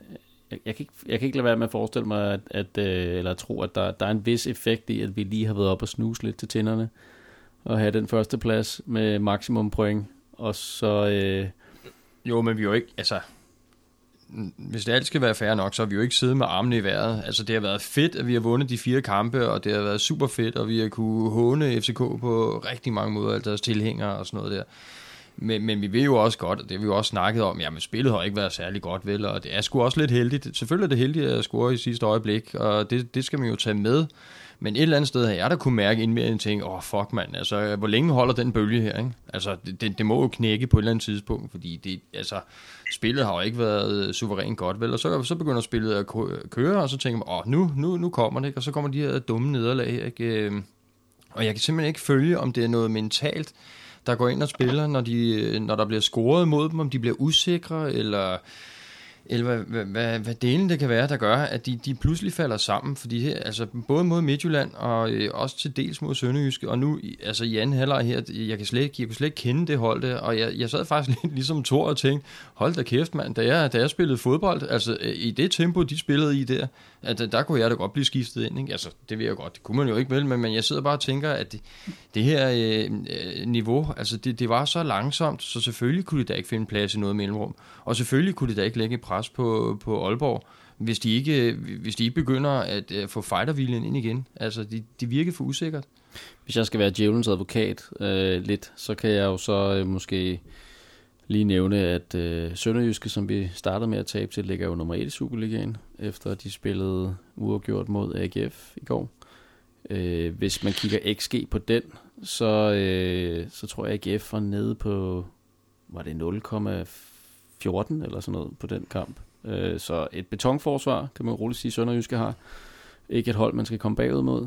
Slet ikke på deres hjemmebane. Og de ligger som sagt nummer et. Og så det andet nederlag, det var så mod, mod mesterne fra, fra Midtjylland, som må sige sig have en, vel nok den bedste trup i Superligaen lige nu. Heller ikke et hold, man skal give så meget som en millimeter. Så, så slår de til. Og Aalborg har vi jo så nærmest vel kun tabt imod det sidste års tid. Øh, det er et hold, vi bare virkelig ikke kan spille specielt øh, øh, godt mod. At, at det, øh, altså hvis man, at, at de her tre nederlag i træk, er det tegn på en grundlæggende krise på holdet, eller eller er det fordi det var de her tre hold, vi mødte på det her tidspunkt her? Øh, er der nogen, der har lyst til at komme med en kommentar på det? Jamen, jeg vil gerne lige sige noget til det, ja. fordi jeg, jeg synes, det er ret symptomatisk, at vi alle sammen sidder og siger, at vi faktisk ikke ved, hvorfor vi taber. Altså, vi ved dårligt nok, hvorfor vi vinder. Altså, øh, altså, og jeg synes, det, øh, altså, jeg synes det, det, det, det er nemlig det, der er problemet for mig. Jeg har ikke noget imod, at vi taber en kamp, hvis vi har spillet dårligt, ud fra de betingelser, vi gerne ville spille på. Det, der er problemet for mig, er, at vi, da vi vandt, var vi heldige, og når vi taber, er vi uheldige. Altså, jeg vil hellere have, at det er spillet, der afspejler vores resultater tydeligere. Altså, jeg kan ikke forstå de der... De der øh, sammenbrud, der sker i vores spil. Fordi det eneste, jeg tænker, det er jo selvfølgelig, at, at på en eller anden måde, så ved spillerne ikke, hvad de skal. Og heller ikke, når de bliver regnet lidt ud af de andre. Og det kan man jo blive i løbet af en kamp. Eller de andre er jo der jo også på banen, så de kan jo selvfølgelig også stille sig på en anden måde, eller lægge et højere pres, eller trække længere tilbage. Og så vil jeg sige, at øh, jeg er med på, at du er djævelens advokat. Men den dag, hvor at jeg skal være nogenlunde tilfreds med at tabe til Sønderjyske, fordi de ligger nummer et. Der, der tror jeg, jeg skal kigge i mine Brøndby-overbilleder. Og, og, altså, det, det, den tror jeg ikke, Ebbe Skovdahl, når vi nu havde ham oppe, ville være helt tilfreds med, at... at så. Ej, jeg tror altså også, det er måden, at det, det er jo måden, man taber på. Altså, fordi alle ja. kan jo tabe til Sønderjyske på deres hjemmebane, og alle okay. kan jo tabe til Midtjylland, men den måde, det bliver gjort på, hvor man bare sidder og tager sig til hovedet og siger, vi forærer det hele væk. Altså, det, det, er, jo det, det er jo det, der er galt, ikke? Fuldstændig. Øhm, ja, det... Jeg skal lige høre en gang. Nu, der var også en lytter, der, der skrev her i dag et spørgsmål omkring defensiven. Det, vi var også lidt inde på det øh, øh, efter Sønderjyske-kampen, hvor vi snakkede om, at sidste gang der havde været en, øh, en kamp, hvor Brøndby havde holdt nullet. Det var i Aarhus den seksogtyvende juli. Det er det jo så stadigvæk. Øh, er den stadigvæk solid? Eller er det begyndt at blive en, en akilleshæl lige pludselig? Mm, jeg synes, den er svær, fordi vi ved, hvad de kan. Altså, den er solid, og den er god, og i mine øjne er den blandt de bedste Superligaen. Den halter bare lige nu, og jeg kan ikke forklare, hvorfor. Øh, måske det er også derfor, at resultaterne, de halter. For vi så i slutspillet sidste sæson, med Maxsø, der kom ind og styrede det fuldstændig. Der begyndte holdet at spille fodbold, vi begyndte med en kampe. Så mødte vi så O B igen der, men øh, vi... vi øh, jeg tror meget af det ligger måske i forsvaret. Og, og kan vi få det i gang igen, så skal det også nok komme. Og jeg kan så sige, at alle de gange, eller ikke alle de gange, men de sidste mange sæsoner, hvor vi har kørt i de her, og fået de her stimer og nederlag, så skal vi altid møde O B, og så er det, det er altid dem, der sætter os i gang igen, og det sker jo så på søndag. Så det skete under Sorninger, og det skete under Thomas Frank, så jeg tror også, det sker. Det er en stensikker to nul sejr på søndag. Så, så du skal ikke ud og løbe på mandag så? Det må lad os jo, jo, dag. Nå, det, du skal også vej. Ja, øh, det kan vi i hvert fald håbe på, øh, at du får ret i, Thor, øh, at den, at den ja. historie gentager sig. Øh, jeg skal lige høre jeres vurdering i forhold til, til topper og, og bund på, øh, på spillerne på dagen. Er der nogen, I synes, der stikker særligt ud? Øh, Thor, du var selv inde på, Svæbe var en af dem, der, der trods alt performede. Jeg vil give dig ret i, at han havde en rimelig usikker start på kampen, han fik skulle spillet sig, spillet sig op og var, var der helt klart blandt de, blandt de bedste. Hvem, hvem har I ellers på, på jeres papir, Henrik? Altså, Jung gjorde det jo også godt. Altså, jeg vil næsten sige, at han gjorde det bedre end Svæbe. Altså, han, altså, han var sikker i forsvaret, han var fremadrettet, og han, han ramte han ramte sgu de andre spillere øh, i langt de fleste tilfælde. Øh, han, han, ham kan man altså ikke komme udenom. Jeg synes, han var, han var kampens spiller. Ja, hvad med andre? Hvem har I på papiret? Jamen, øh, jeg har skrevet tre spillere. Øh, jeg har skrevet Svæbe, så har jeg skrevet Jung, og så synes jeg sgu Bjur, han gjorde det godt. Når man sætter ham op imod, hvad vi har set tidligere, så synes jeg, han gjorde det fint. Ja. Peter Bjør ude på den venstre vingbak. Yes. Juri? Ja, men altså, jeg har også Jung, men det har jeg sådan set haft øh, stort set hele denne her øh, efterårssæson og også øh, forårssæson. Jeg synes, at, øh, jeg, synes, at øh, jeg, jeg, jeg har et problem med det her øh, forsvar, den måde, de er begyndt at spille på, fordi jeg synes, de bakker. Jeg synes, de står dybere, end de gjorde i slutspillet. Og jeg synes, det gør noget ved holdet, at de bliver trykket længere tilbage. Og det, og det er stadigvæk, fordi jeg synes, vi ikke er boldfaste nok på midten. Vi taber simpelthen bolden for langt tilbage på vores egen banehalvdel, eller vi bliver simpelthen sat unødigt under pres, så, så de bliver nødt til at bakke lidt ind i feltet. Og jeg synes, der, der opstår nogle chancer som til modstanders hold. Også deres indlæg er meget farligere, og meget, de er meget mere upressede, end de var i slutspillet. Og, og det er jo klart, at Maxsø bliver jo ikke en dårligere fodboldspiller, fordi han tager til Kreta i sommerferien. Det ved jeg ikke, om han har været, men det var bare... øh, altså, altså, det er jo stadigvæk... Jeg synes, vores forsvarsspillere, altså midterforsvaret, øh, faktisk øh, ser rigtig solidt ud. Jeg synes, Svæbe spiller jo... er en af de bedste målmænd i øjeblikket i Superligaen, synes jeg. Han redder i hvert fald nogle hundrede procent chancer. Øh, øh, det kunne have set meget værre ud, hvis han ikke havde taget dem, og så ved jeg godt, at han har nogle udfald, men, men, men på den store hele... Så jeg synes, ja, jeg synes, det er et spillemæssigt problem, som udstiller forsvaret unødvendigt. Jeg synes simpelthen, de er meget bedre end det, vi har set i det her forår og, eller efterår. Nu, ja, Henrik, du har også noget. Jamen, jeg tænker også bare i, at øh, altså, vi snakker meget om udtrykket for Niels Frederiksen. Øh, altså, den, den første halvleg mod Midtjylland, det var eddermame flot. Altså, man, man sad jo næsten og lappede det hele i sig, ikke? Fordi det, det sad bare i huset. De fandt mellemrummene, de havde højt pres. Og Jobbe, han løb solen sort, og det lykkedes med hans driblinger. Øh, altså, det er det, det, vi gerne bare vil se mere af. Øh, og jeg tror, der er rigtig mange, der sidder og undrer sig over, hvordan, hvordan det kan svinge så meget i, i en kamp. Altså, for jeg, jeg tror, Niels Frederiksen han har en idé om, at øh, der er en bestemt måde, vi skal spille på. Øh, vi skal fremadrettet, vi skal spille dybt. Ikke? Han står selv og råber det ude på sidelinjen derude. Øh, det kan vi jo høre. Altså, så, som, altså, min frustration, det er bare, hvordan kan det skifte fra, fra, fra i en rigtig fly, fejende flot halvleg, ikke kun i Midtjylland, men, men så, at de går ned med fladet i anden halvleg, for det kan jo ikke kun være, fordi O B eller de andre hold tænker, nå, vi skal lige justere en eller to spillere, og så bum, så den lukker ned. Hvor er plan C henne, eller ja, A eller B, ikke? Fordi de, de spillede sgu flot. Altså, hvis de kunne spille sådan mod Midtjylland, eller som de gjorde mod Midtjylland i de næste kamp, forhåbentlig mod O B, jamen så, så bliver vi jo glade, ikke? Mm. Jeg, øh, jeg er ikke øh, grundlæggende uenig, men, øh, men jeg synes måske også, det er meget interessant at kigge lidt på, på, øh, på de forreste spillere. Øh, nu har Uhre jo scoret nogle mål, lavet nogle assist, øh, men, mm. øh, men kunne en del af årsagen til det her dyk, eller i hvert fald resultatsmæssigt dyk, også ligge i, at vi simpelthen ikke får nok ud af de chancer, vi skaber. Altså vi får simpelthen ikke scoret på, på nok i forhold til Øh, hvor, øh, hvor meget altså de antal chancer vi har, og, øh, og deraf bliver vi så straffet. Det virkede i hvert fald meget som om det var det, der var tilfældet i Midtjylland-kampen, hvor vi jo i hvert fald skulle have scoret dobbelt så mange mål, mm. eller mere.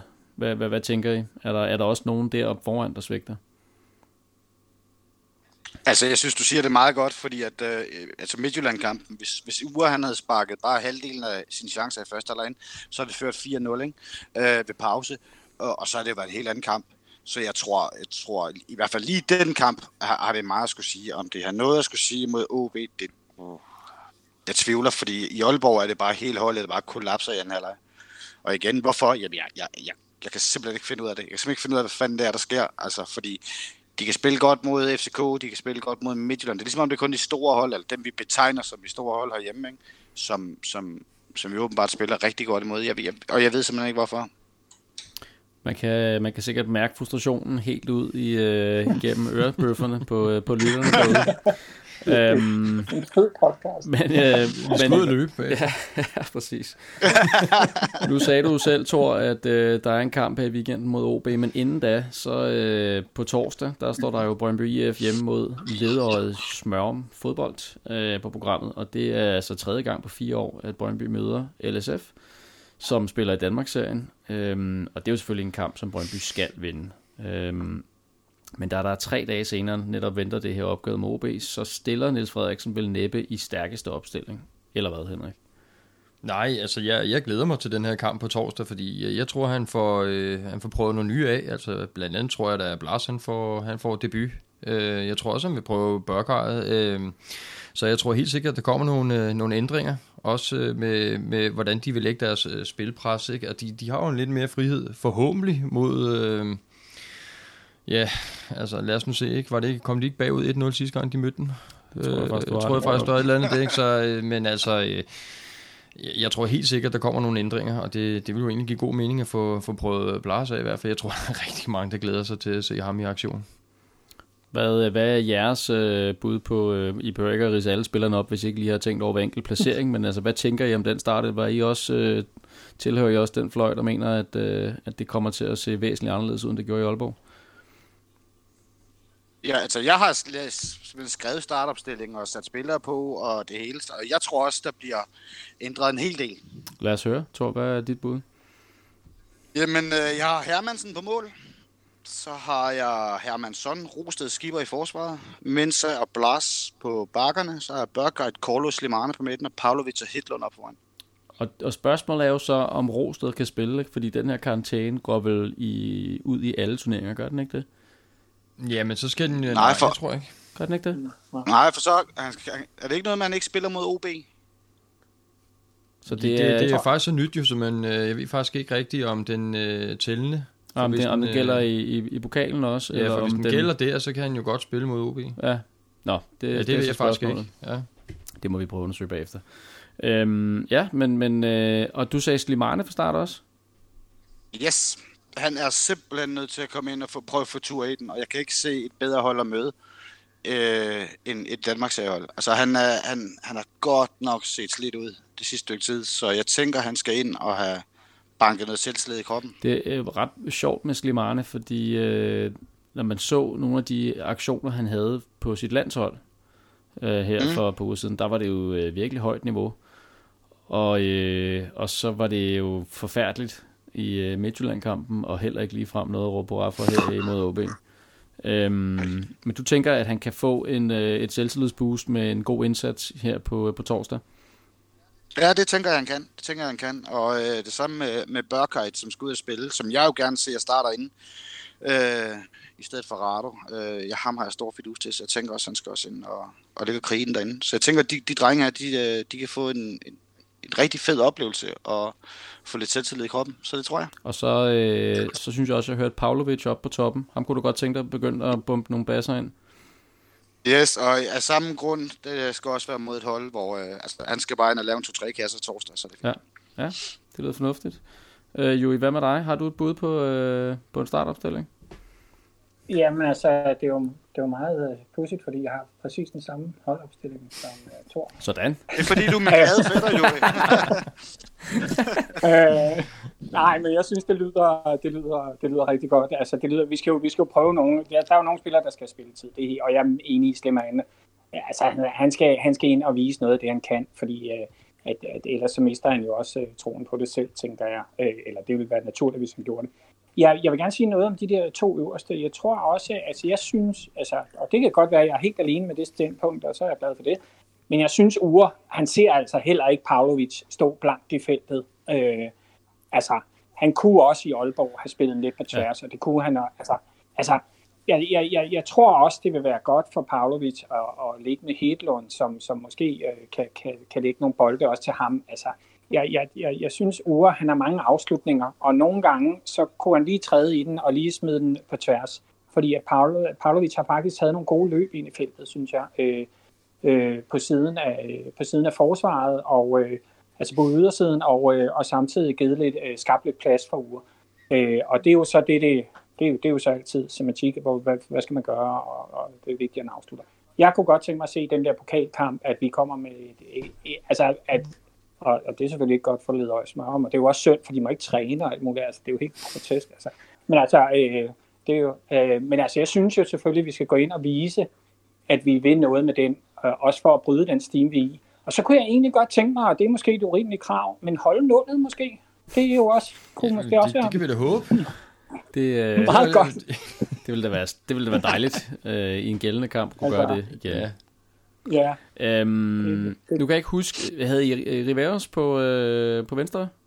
På venstre bak? Yes. yes. Okay. Ja. Så øh, det er vel også ved at være t- på tide, at han skal ind og få debut? Ja, han skal, han, han, altså, jeg har savnet ham lige siden han er kommet. Det her, han, øh, Mensah fungerer ikke på det venstre der, og, og, og Bjur er for ung, og, og, og slet ikke bak, så... Øh, Og jeg synes, jeg har læst noget om en helt fantastisk speed og afslutningsfod og sådan noget, så jeg tror, jeg tror det bliver rigtig godt der. Så ham glæder jeg mig til. Hvad, øh, hvad tror du, Henrik? Er, er du også på det hold, der mener, han kommer ind og får debut her på torsdag? Ja, ja, helt sikkert. Helt sikkert. Altså, ja, jeg er næsten hundrede procent sikker på, at han, han får debut. Altså, han skal ind og, og prøve sig af, og jeg glæder mig også til at se, se hvad han kan. Altså, nu, nu har man gået og, og ventet og ventet og ventet, og vidste ikke, om han fik en halv halvleg, eller hvad, hvad der var sket, ikke? Her der er en rigtig god mulighed for, at han kan komme ind og vise sig selv frem. Så øh, jo, absolut. Tre Brøndby havde et, øh, et, et sammenklip fra, jeg kan ikke huske, hvem det var imod, men fra en af reserveholdskampene, hvor han øh, fik spilletid, mm. hvor man godt kunne se nogle af hans, øh, af hans øh, spidskompetencer. Man kunne også godt se, at der var nogle ting, der måske ikke helt øh, fungerede. Hvad, hvad forventer du dig, Juri, af, af ham øh, på, på kort og lang sigt? Jamen, jeg synes, de der backs er så vigtige for os, og det har de altid været. Jeg synes også, historisk set, så har vi haft nogen på de der backs, der virkelig har spillet en afgørende rolle for, vores, for det spil, vi gerne vil have. Det her med, at de, når de også rykker med op og lægger og med til at lægge det hårde pres på modstandernes hold, så er det det, der skal til, fordi de også, hvis de også har noget speed, kan gå bagom og, og, og lave nogle indlæg, eller i det hele taget lave nogle omstillinger, hvor vi rykker hele holdet op. Og det er jo selvfølgelig det, jeg håber på, han kan. Øh, jeg må nok indrømme, altså jeg er sådan lidt træt af det der, øh, ej, jeg lyder meget negativ i aften, det, det, det, det, det kommer. Det, det er super fætter. men, men, skal jeg til at være positiv? øh, I morgen så skriver jeg et virkelig sødt tweet om Brøndby og sådan noget. Øh, men altså... Øh, Men altså, jeg er sådan lidt træt af det der med, det, at sproget skulle være en forhindring. Altså, altså jeg, jeg, jeg har da sådan lidt... altså kommandovejen. Jeg har i mine unge dage også spillet fodbold, og, og jeg ved godt, at det er fint med kommunikation, men det kan man jo gøre på mange måder. Og lad os lige minde os selv om, at det er jo ikke så mange år siden, hvor vi nærmest havde et hold, der faktisk ikke kunne dansk, nogen af dem. Det var jo aldrig et sprogligt problem. Altså, altså jeg, jeg, jeg tror bare, jeg, jeg vil rigtig gerne have ham ind, også fordi, at det er en løsning på et problem, der har været akut rigtig længe. Det er det altså, og jeg går ud fra, det er derfor, vi har hentet ham. Øh, så ind med ham og fuld rute. Sidste gang vi havde en, øh, en spritny udenlandsk venstrebak på den der, øh, eller øh, ja, venstrebak, øh, var det, det var, det var Sigusek. Ja. Det var heller ikke frem nogen øh, fantastiske minder at tænke tilbage på. Lad os håbe, men okay, der, der virker altså også til at være noget mere øh, pondus i, øh, i Riveros her, man må sige, trods alt med hans øh, lands, øh, landskampserfaring og, og de klubber, han har spillet indtil videre, der, der, der tyder det på, at der er væsentligt mere pondus i ham. Jeg er også ret spændt på at se, hvad, hvad, hvad han kan, og øh, tænker vel et eller andet sted, at grunden til, at de har holdt tilbage med ham, det kan umuligt have noget med sproget at gøre, fordi han kan jo ikke have rykket vanvittigt meget, øh, hvis han øh, efter et par år i, øh, i, øh, i et tysktalende land stadigvæk ikke taler flydende tysk, så, så, så har han vel heller ikke nået noget som helst på, på, på dansk eller engelsk i den periode, han har været i Brøndby. Så det er vel også bare med at komme, komme i gang og få nogle minutter i benene. Øh, hvad skal vi forvente sådan resultatmæssigt af den her kamp her? Hvad... Øh, Der, det, er jo, det har jo tradition for at være målrige opgør med de her, øh, eller mellem Brøndby og L S F. Hvad, hvad tænker du, Henrik? Hvad ender den? Altså, jeg, jeg ved ikke, hvor meget vi får scoret, men jeg, jeg forventer et clean sheet. Optimistisk? Ja, jeg er optimistisk. Jeg, jeg, jeg ja. regner med, at vi holder nullet, og så øh, om, om vi vinder en tre fire nul. tre fire nul? Ja. ja. Thor, hvad, hvad, hvad, hvad byder du hen med? Fuldstændig enig med Henrik. Jeg øh, mener også, at vi holder nullet og vinder fire nul. Så... Øh... Og Pavlović med en to-tre af de mål der. Pavlović med tre og og Korlo med en. Ja. Ja. Juri, hvad med dig? Hvad tænker du? Ja, men så bliver jeg simpelthen nødt til at sige fem nul, bare for at... Øh, så er du glad igen, Juri. Ja, men det er det, du kan godt høre. Nu, øh, nu fik jeg lige sådan en optur der.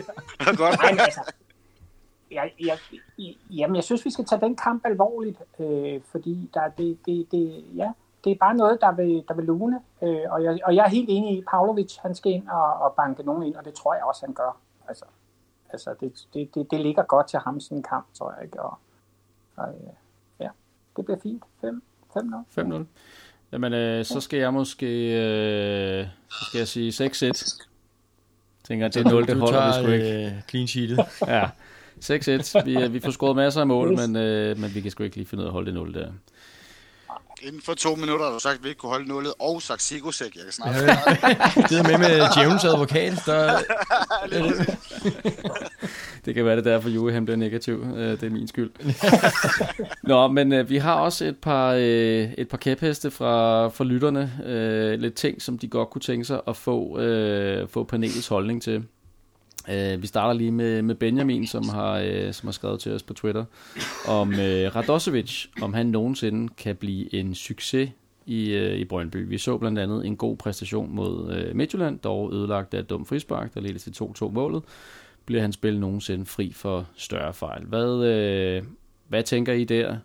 Henrik, hvis vi starter med dig. Radosevic, kan han ende som Ej, en stor jeg, succes? Jeg, jeg, jeg synes, han får mange hårde ord med på vejen, ikke? Altså, øh, jeg... jeg Han var eddermame med ikke god mod, mod O B, vel? Han havde rigtig mange erobringer, men han havde også rigtig mange fejlpasninger. Øh, og og det, det lægger jo bare lidt til ham. Det klæber så op af ham, at øh, han er skide god til at læse spillet og øh, stoppe øh, modstanderen og erobre bolden. Men når han så skal lægge den, den simple aflevering, så, så kan han lægge lige fødderne på modstanderen, ikke? Øh, og det, det, det kan sgu undre lidt. Øh, altså, jeg, jeg er ikke lige med i koret, at han bare er en håbløs spiller. Altså, det, det, det er jeg sgu ikke lige med på. Altså, han har... Øh, Han har, han har fighterviljen, og, øh, og som sagt, han er skidegod til at bryde spillet, men, men om han passer lige ind i den måde, som Niels Frederiksen måske tænker på, øh, det, det har jeg min tvivl om, og så tænker jeg også, at det nok er på tide at prøve øh, noget andet end ham. Altså, men, øh, så nej, jeg, jeg vil ikke mene, at han er fremtiden. Det, det er meget interessant, den karakteristik, du laver af ham, fordi når man tænker tilbage, så blev han vel egentlig hentet ind som en erstatning for Christian Nørgaard, øh, som vi havde på det tidspunkt på den sådan klassiske sekser i den der diamantopstilling, Zorniger foretræk. Øhm, og det er vel to meget forskellige spillere. Det er det da, absolut. Altså, øh, Rado, han er en, en fighter, han er ikke mest kreativ, men vi har jo også set, at han kan lægge nogle fantastiske tværholdleveringer, og altså over, altså over banen, øh, som man ikke lige havde set. Øh, men... Jamen, det, det er fandme svært, efter den her kamp ud over O B, ikke? Så, fordi der, der faldt han jo også igennem, ikke? Altså, men det, det var der altså mange spillere, der gjorde. Hvad, øh, Thor, hvad tænker du? Er du, øh, er du favorit, øh, eller er han en af dine favoritter på holdet, Radosevic? Nej, nej, nej, nej, nej, nej. Han, øh, han, han er desværre for mig lidt blevet syndebukken på det her. Altså, det, han, han er... Jamen, hans topniveau, øh, det, det er jo sindssygt højt, og han kan være fantastisk, men, men, men hans bundniveau er alt for lavt, og så det det, vi ser alt for meget af. Altså, jeg noterede mig mod O B inden for de første tolv minutter, der han lavede tre fejl, fejlafleveringer, og havde en, en tøvende øh, indstilling til tingene, så Jobbe måtte redde ham et par gange. Altså, for mig, der kan han blive en rigtig, rigtig god marginalspiller og komme ind for bænken. Jeg synes bare, det er så vigtigt, at vi vil se en som Børkaj i gang, for jeg tror... Øh, Jeg tror, det er ham, der skal ind i stedet for. Øh, nej, han er, ikke, han, er ikke, han er ikke god nok.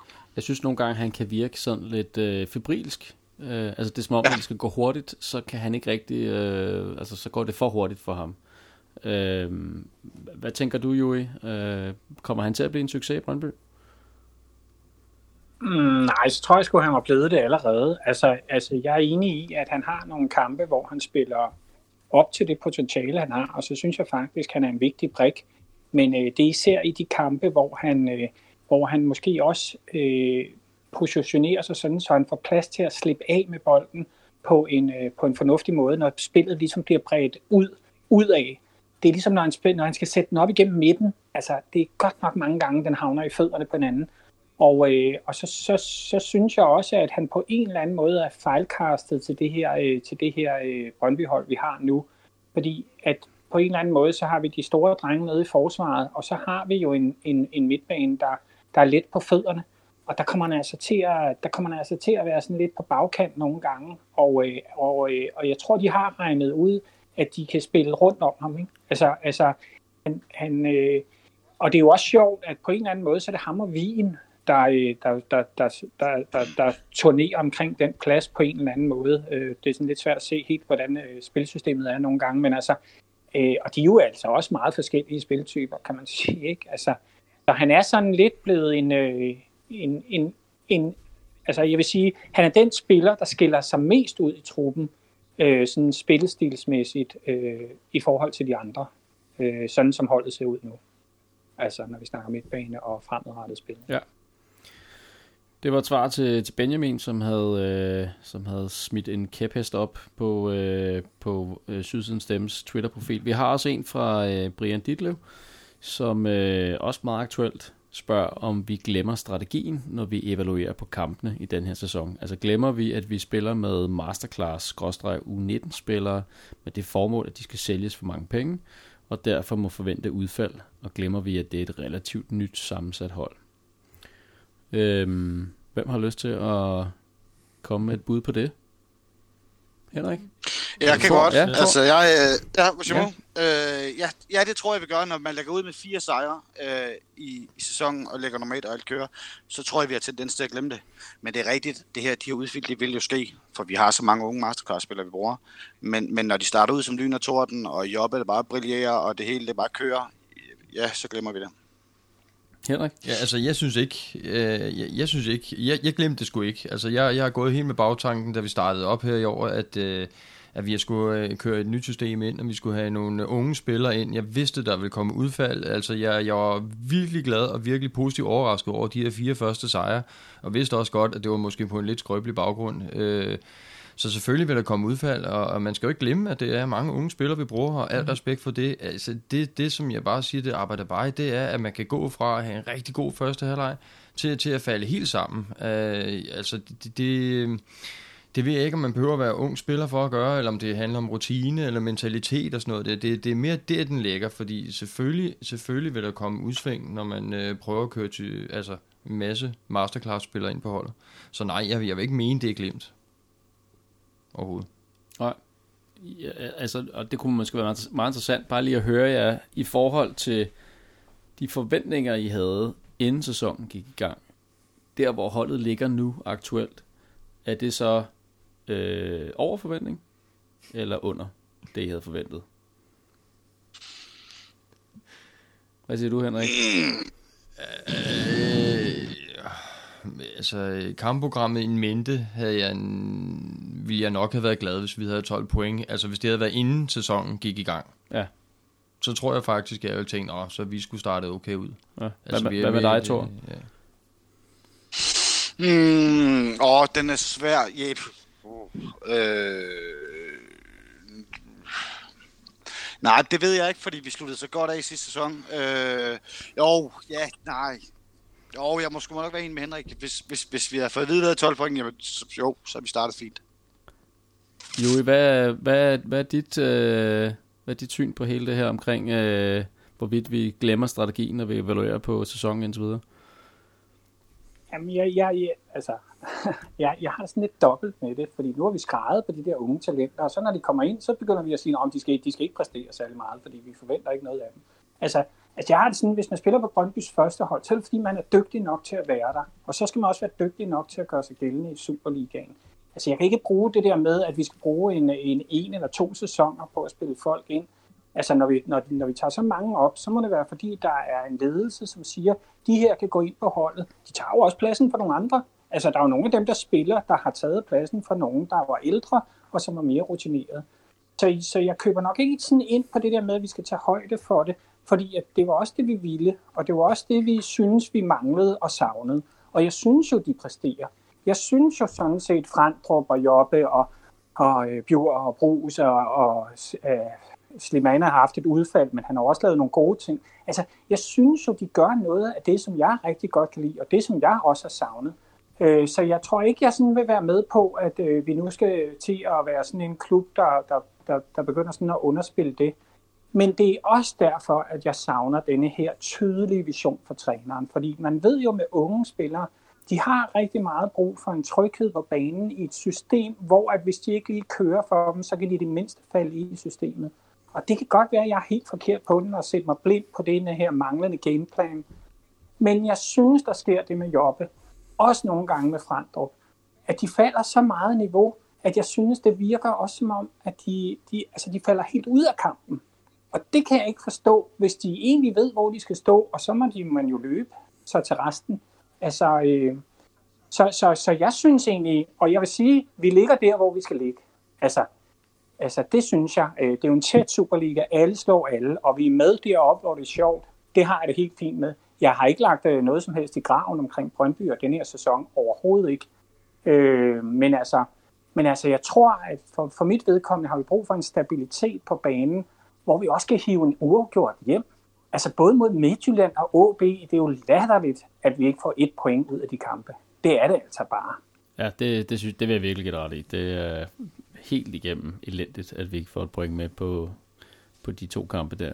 Det, det var også lidt det, jeg fiskede efter, i, da vi gennemgik A B-kampen eller startede på det. Øhm, men øh, ja, jeg synes, jeg hører... Øh, Jeg synes, jeg hører i hvert fald. Øhm, er der nogen, øh, nogen, der har noget yderligere at tilføje til, til noget af det, vi har været igennem i dag, eller noget, I sidder og brænder inde med? Nej. Nej. Nej. Nej. Jamen, øh, så var det vel alt, hvad vi, øh, hvad vi havde på programmet den her gang. Øh, så vil jeg godt starte med at sige tak til panelet, tak til særligt øh, dig, Juri, og dig, Thor. Tak, fordi I gad at være med, og... Øh, Selvfølgelig tak til, til jer, der lytter med derude øh, i, i podcasten. Vi, øh, vi lyttes ved igen om cirka fjorten dage, efter Brøndby i hvert fald har spillet mod L S F og O B, og så må vi jo se, hvor, hvor tæt vi rammer på øh, resultatet den her omgang. Vi, øh, vi lyttes ved.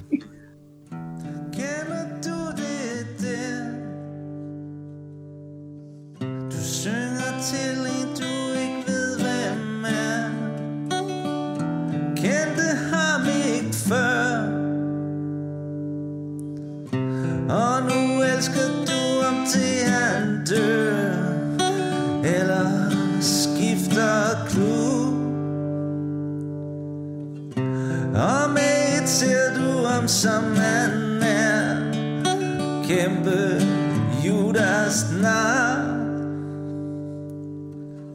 Tænk engang at man kunne synge om ham der.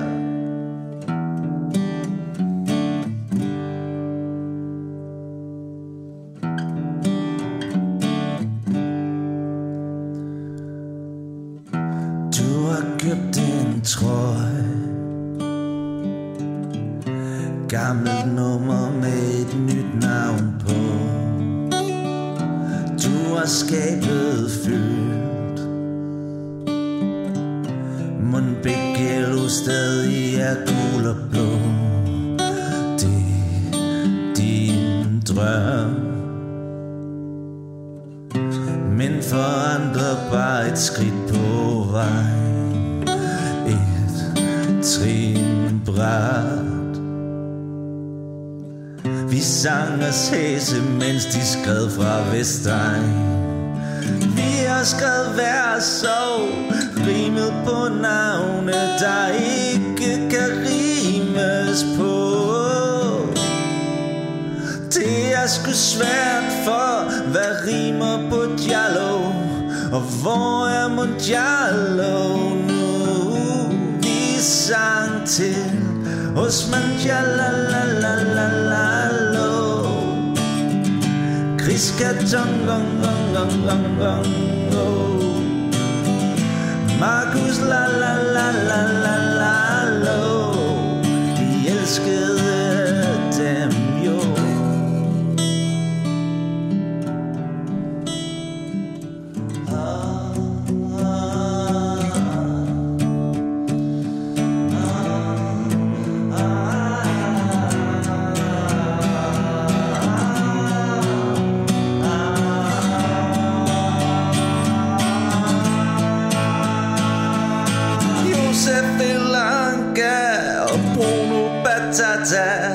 Og Hannes med flødefod.